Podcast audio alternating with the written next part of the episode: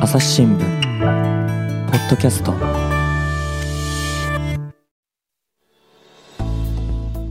前回の続きからお送りいたします。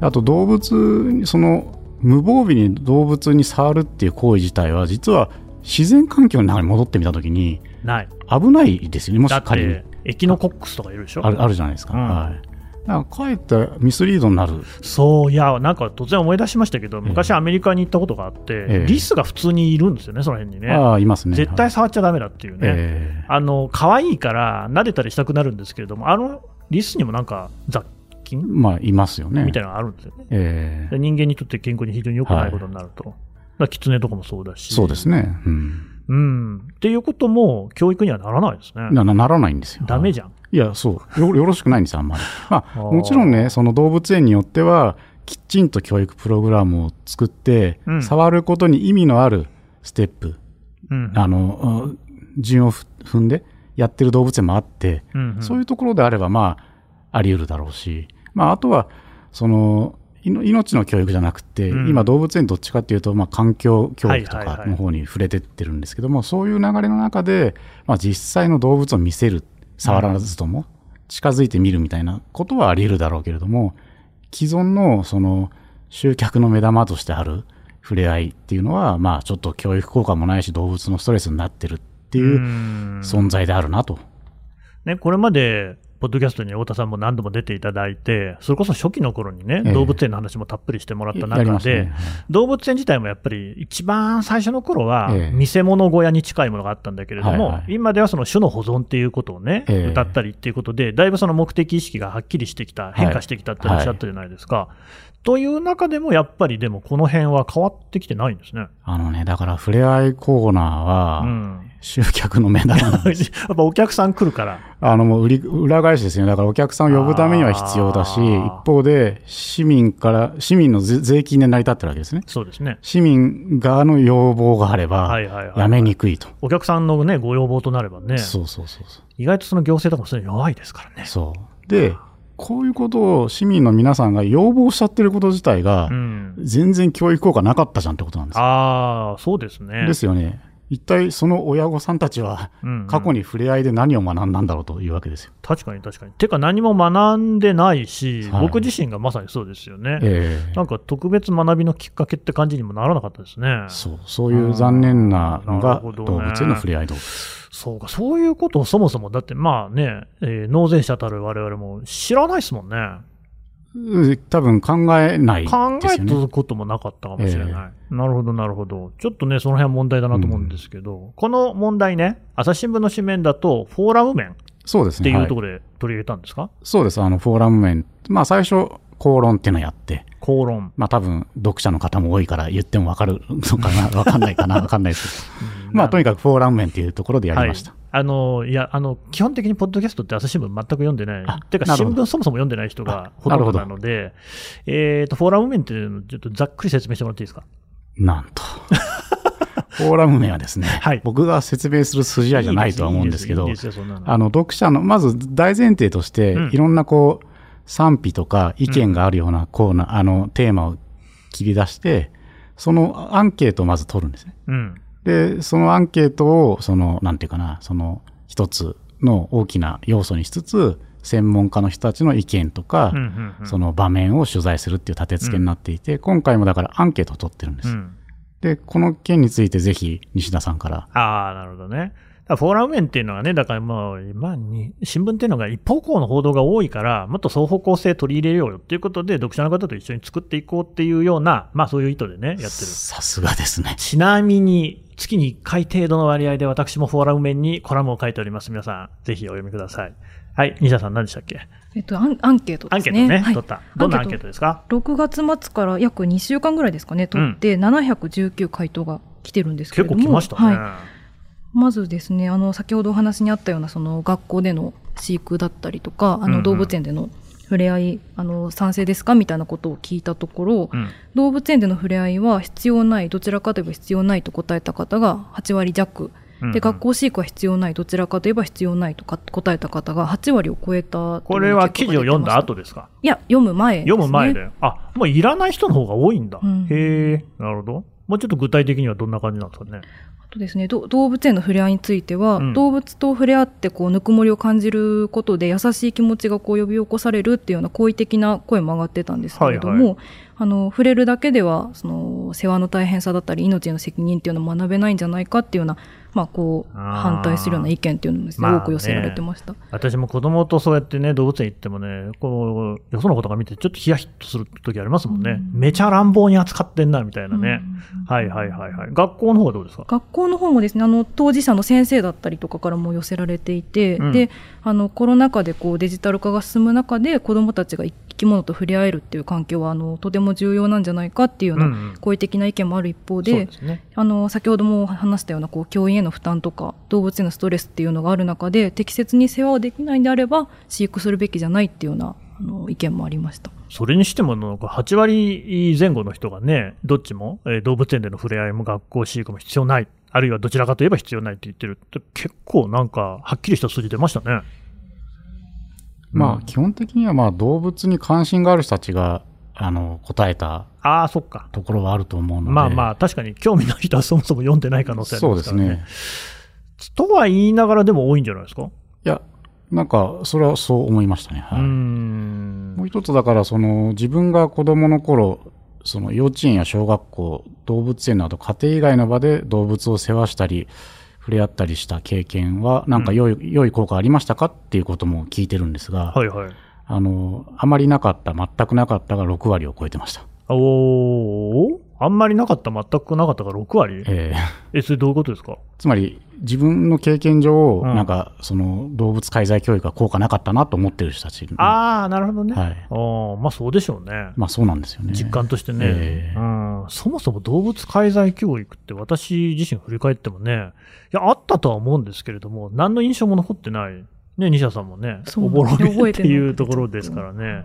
え、西田さんはそういうその触れ合い動物園みたいなところとか行ったりしたことあります？ありますね。動物園はありますね。それに行くとほとんどあるような気がして、うんうん。かなり親しまれてるものなんだとは思っていたんですけれども。え自分自身小さい時とか行かなかったですか？行ってました。触ってましたね。ね。はい。でも別になんか、その、触るっていうことに対して、うん。何らその、教育だみたいな話とかなかったうですよね。んそうですね。し、あとなんかストレスとかもね、あそういうのがあるっていうのは、確かに想像すればそうなんだろうなと思うけれども、まずその前に動物園がやってるっていうことはですよ、うん。あの動物園がやってるんだから、まあ、信頼する、う。んそれはありますよね。うんうんだって、餌やり体験とかもあるけど、そんな、あの、餌としてあげちゃいけないものは、その中に入ってないって信頼してやってるじゃないですか。はいうんまさかなんかその動物園のおすすめでやってることが動物にストレスを与えてるとはちょっと思わないですよね。そこ結構大事なんですよ。はあはあの、動物園がお墨付きを与えてると思っちゃうんですよ。あ、思っちゃう。でも、別に動物園はなそんなお墨付き与えてるわけでも何でもないんでじす。ゃ あなんでやってんだって話になりますよね。いや、そう。うーん、でももうそうね、太田さんが今おっしゃったようにで、も餌やりなんかも大問題なんですよ。あ、というと？だって、餌やりあるありますよね。あるある。でも、それこそ、その野良猫に餌あげちゃいけませんとかやってるわけですよ。本当だわ。うんあと、その、は鳩に餌あげちゃダメですとかやあって言ってる言るわけですよ。ってる。なんで動物園はいいんだ？でしょ？おかしいわけですよ。あれもやっぱり人気なんですかね？いや、餌やり体験すごい人気ありますよ。はあ。よくほら、鯉とかに池にバーッつって餌やったりしてますけど、ああいうのはいいんですかね？あれは、だってあれですよね。あの、なんか、なんかそういう場所でやるやつですよね。あの、うん。庭園とか行って。あれでもいつも僕怖くって。なんかもうね、鯉がいっぱい集まってきて口をパックパクパックパク開いてるでしょ。開いてますね。あれ怖いなと思ってるんですけどね。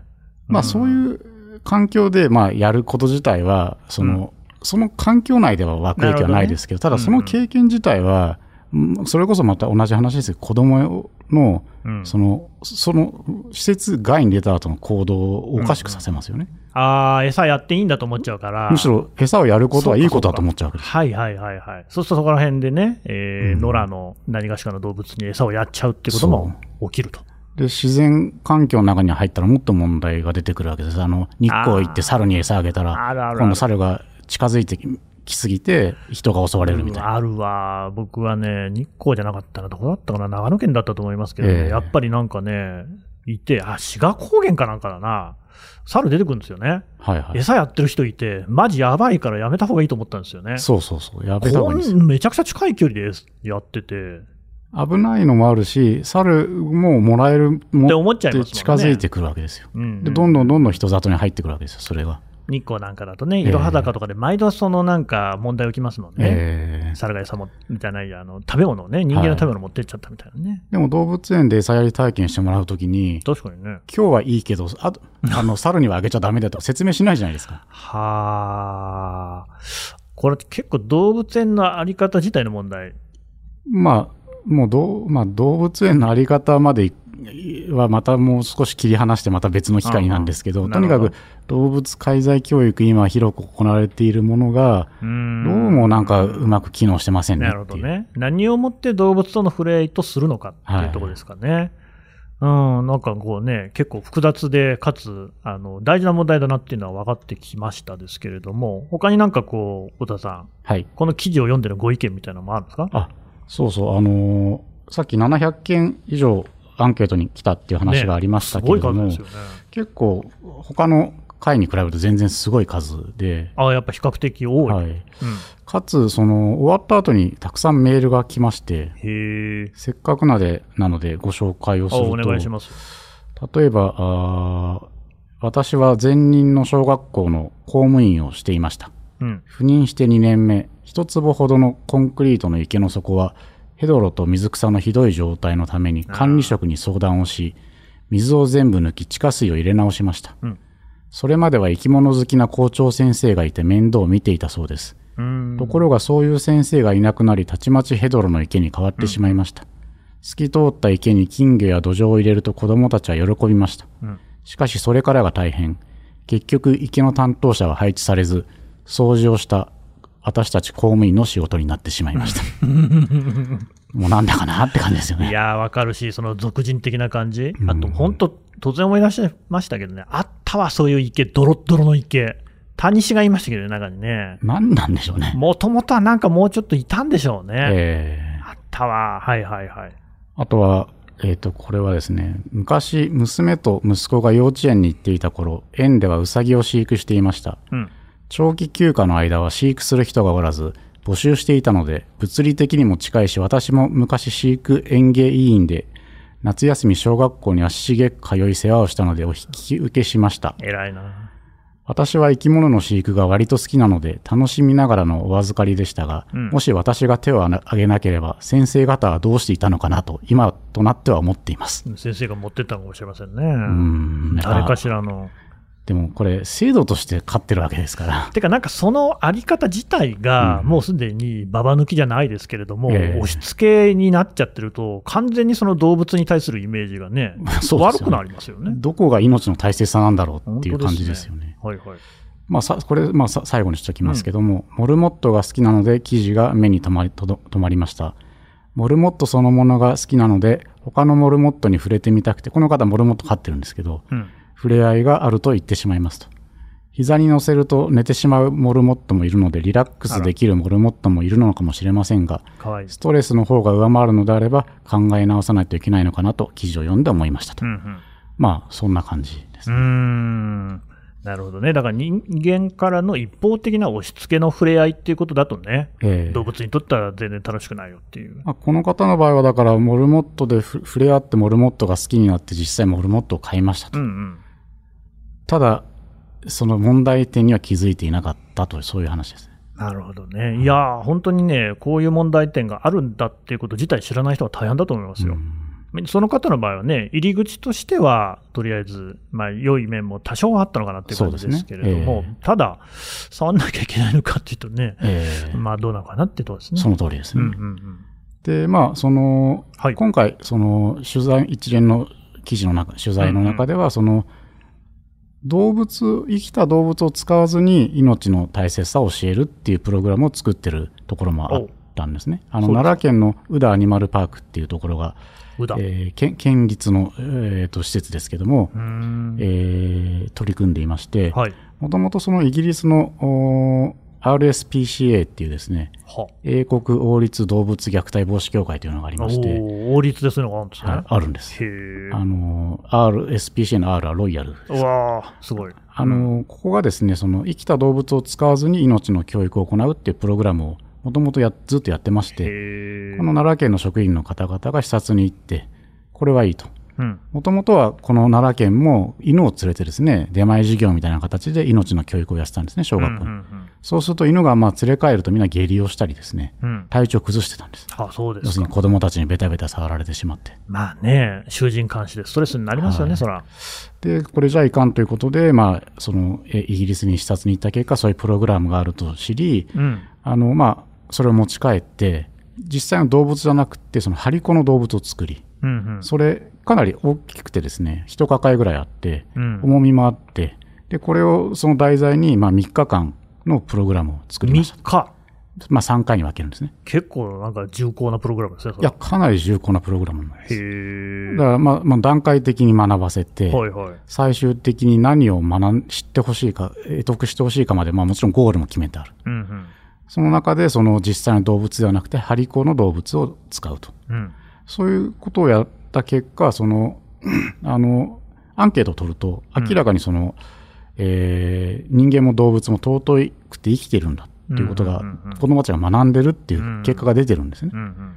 で、かつその先生たちからすると、やっぱりその、自分たちがやってきた、その本当の動物を使う、その教育っていうのは、いろんな誤解を招くものだっていうことが分かってきたので、うん。そういうことがないことができてるっていう意味で、まあ満足度も高いと。うん。で、これ自体、まあ各自治、全国的に注目されていて、あの、実際、兵庫県の一部の自治体とか、えー東京の一部の自治体なんかでも同じことを取り入れたりしていて、広がりが出てきている。うんだから、実際の動物を使わなくても、綿密なプログラムさえあれば、あの、本来教えたかった命の大切さ、他者への共感みたいなことが学べるんですよ、学ばすことができるんですよっていうことを、まあ、この事例は、まあ、証明していて、うん。あの、今まで、まあ、喋ってきたような、その、なんかいろんな矛盾を抱えながら無理してやることもなかろう、ないんじゃなかろうか、とうん。いうことを一つ、その、問題提起してくれてる事例だなというふうに思いました。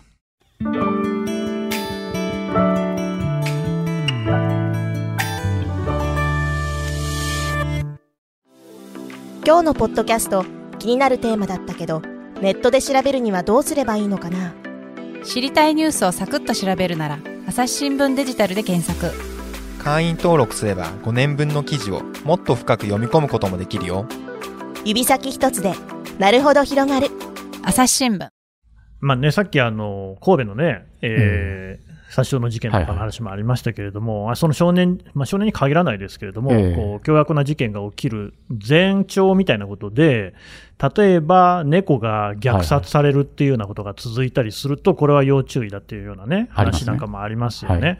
なんで、やっぱりそのまず動物の命を大事にするっていうところから、命の大切さを学ぶってこと自体は、多分間違ってないというか、その通りですね。ありうべしと思うんですが、ただ確かにですよ、今なんか話聞いてて思いましたけれども、結局、その学校でウサギを飼っているのも、うんその動物園のその触れ合いみたいなね、話にしてもそうなんだけれども、動物のこう立場に立って考えてるっていう感じがあまりに少ない、欠如してるそうですね。うはい。んそこをやっぱちゃんと教えないといけないですよね。で、まあなんとなればやっぱりその動物であろうが人間であろうが人の命を奪うっていうことはどういうことなのかっていうと、それは奪われる側のこう気持ちを考えないといけないっていうのはまずあると思うんですよね。はい、はい。うん。っていうところは、しかし、じゃあ、あのね、動物園に行って、うんえーハムスターモルモットの毛撫でてたら、わ、奪わるかっていうのは、それは絶対ありえないですもんね。ありえないです。だって、いさっき、今触れ合ったハムスターが明日どうなってるか知らずに帰るわけですからね。で、しかもさっきのね、あの、犬の話で言うと、ええ帰った後には下痢になったりしてたわけでしょ？そうです。知らないでしょみんなそのこと。知らないわけです。そ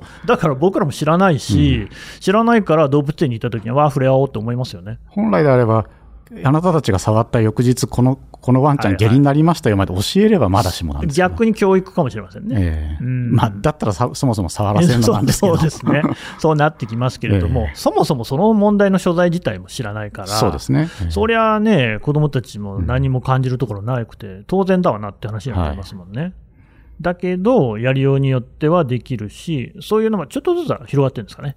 そうですね。まあ、やっぱり問題だなと思ってる人たちは、まあ、教教員の方々だって、うん。この長時間労働が問題になってるはいはい。ご時世、なぜ動物がいるんだってことも、普通に疑問に思うでしょうし、あの、当事者の間でもやっぱり、まあ、動物園関係者の場合もまあ一部ですけど、うん。疑問は生まれてきてるし、やっぱりアンケートの結果にあるように、うん関心のある層は増えてきてるんだろうなとは思いますけどね。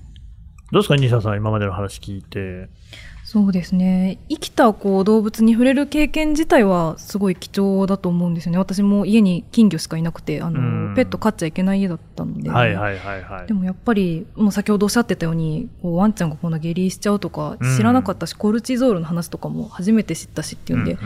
そこまでやっぱり考えて動物の気持ちに立とうっていうところが本当は教育で大事なんじゃないかっていうすみませんうん。話が戻ってしまいますが、コルチゾールってね、ね。さっきのあのストレスがかかると増えるホルモンのことですよね。それは私も全然初めて聞きましたし、あれですか、その、えーと東松山のね、取材なんかをされてるわけですよね。これやっぱ先生たちは大変そうでした？そうですね、まあ、ただうさぎがすごい可愛くて仕方ないんだってあの おっしゃってて。だからくあうんの苦労だとは思ってないけどとはおっしゃってましたが、うん。まあやっぱり大変なんじゃないかなとは思いますね。まあ、なんかでもけ、それって結局、そういうね、えー自発性であったり、うん。まあ、あの、ちょっと違うかもしれないけど、ね、普通の仕事だとやりがい搾取なんて言葉もありますけれどもうんうんうんうん、それは確かにウサギは可愛いですよ。うん。あと死んでもらいたくもないですよね。うんうんっていうところで、しかし、なんか本来的な業務じゃないことを、土日学校出てくるみたいなことをやるうんうんっていうのは変な話だし、うんうんまあ、だとすれば、ちゃんとそのプログラムを作って、その、うさぎの命の大切さを教えるっていうことをちゃんとやればね、うんまだ話はわかりますけれども、どうなんですかね、そういう、こう、ことには、学校の現場ではまだなかなかならないそこまで話は言っていないようでしたね。ん。まあ、太田さん、やっぱりここら辺もう少しね、教育の方も、そうですね。うん、だから、教育の現場には動物のプロがいない。うん、えー動物園の現場には教育のプロがいない。飼育のプロはいるけれども、はい。教育のプロがいない。はいうんそういう状況で、なんとなく続けてきている、この状態。うん結局あれなんですか、その、まあ一番最初の頃の話ありましたけれども、前例踏襲でここまで続いてるんですか？その通りですね。だからまあ、一度始まったものをやめるのがなかなか難しいっていう。いやでもね、それ言われて思いましたけど、そもそもなんで学校に動物がいたんだっけなんて考えたこともなかったですね。おっしゃる通り。前からいるから、はいあと飼育親あるしね。ありますね。でも、気づけば確かにあのドロドロの池は何だったのかっていう、そういう話ですもんね。はうん、どうでしょう？今後、どうしたらいいのか。まあだから少なくとも、まあ今新たな風としてはうんうん、動物福祉への配慮っていうのはもう絶対条件になりつつあるわけですよ。そうですね。その中で、えーまあ、学校飼育動物、触れ合い動物、動物への触れ合い動物みたいなことはう、ん。やっぱり見直していかなきゃいけないと。うんうんでかつ、その、宇田アニマルパークのように、生きた動物を使わなくても教えられることが分かってきたとうん。いうことであれば、やっぱり、あの、まあ、当事者の皆さんもおそらく限界を感じてるだろうし、無理を感じてるだろうから、やっぱり、それぞれの学校、動物園の当事者の人たちは考えてほしいし、うん。あの、生徒さんの側、親の側だって声を上げることが簡単にできる話ですから、これは。まあそうですよねう。ん。あの、皆さん方もぜひ、あの、声を上げてほしいし、一方で、まあ、続けていくっていう決断をするのであれば、うんやっぱり学校現場であれば動物のプロっていうものをきちんと育てるか巻き込むかうんしてほしいなというふうに思いますね。確かにね、その動物園の飼育士さんとかがプロとして出前授業をやるみたいなこともできそうですよね。そうですね。だからまあ、そこの、まあ、それこそ動物園側に聞くとですね、うん動物園に教育のプロいませんねっていうと、動物園側も、例えば市教委に先生を出向させてほしいみたいなことを聞く、お願いしたりしても、あの、断られるらしいんですね。あー、そうなんですね。はいだから、あそうかな。そう、そのすごいなんかその動物園部門と、うんうんその教育部門は同じ市なのにね。同じ市の枠組みの中にいいるわけなんですが、はいはい。全くこう、交流がないみたいですね。まあ、まさにね、お役所の壁って感じですけれどもね。まあ、恐ろしいことですわ。だからねまあとにかくまあ、触れ合い動物はやっぱり教育効果を考えるとほぼほぼないような、僕のこれは意見ですけども、うんないように思われるので、うんなくてもいいんじゃないかなと思いつつ、うん学校飼育の動物が学校現場に何らか動物を介在させるってことは、やりようによってはやできるだろうと。うん別に常に育てる必要もないわけであって。確かにね。その辺はやっぱり、その、教育効果うん。と動物のストレス、両方のバランスを見ながら、ちゃんと考えてくださいっていう。うんうんうんうん。まあ普段ね、行政を取材してる西田さん、ねはい自治体の中に、今のね、太田さんの指摘もあったけれども、まあ、動物園、自治体でやってる動物園多いですよね。はいはいで、まあ、学校っていうのは当然自治体でやってるわけですよね。うんうんうん同じ自治体でやってるのに、そこら辺の交流はやっぱり、なかなか難しいもんなんですかね。そうですね。あまり聞いたことないですうんね。確かに動物園が一時的にでもちょっとこう、プロを巻き込みながら貸し出してあげるとか、そういったことができればいいのかもしれないですね。そうすると結局、まあもちろん動物の話、あるいは命の大切さの話ではあるんだけれども、こういうのをきっかけにして、なんていうかそのね、市とか県とかそういうとこ自治体の部局主義みたいなね、えーシーリング主義みたいなのを壊していくっていうきっかけにもできそうですよね。動物がきっかけでいねいですね。うん。なんかいろいろなね、問題をはらんでいるんだなっていうところがね、分かってきたところで、今回の話はね、終わりにしたいと思います。えー太田さん、西田さん、どうもありがとうございました。ありがとうございました。ありがとうございました。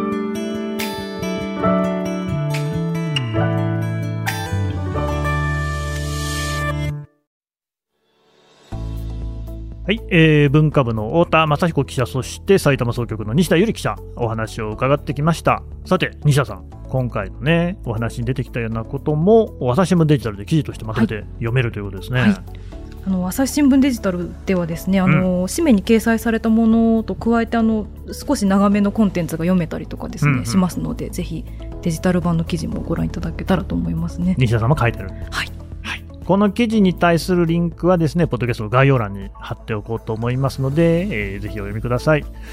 えー朝日新聞ポッドキャスト、最後まで聞いていただきまして、どうもありがとうございます。えー皆様お力添えをいただければと思います。お手持ちのアプリからですね、えーぜひ番組をフォローしてください。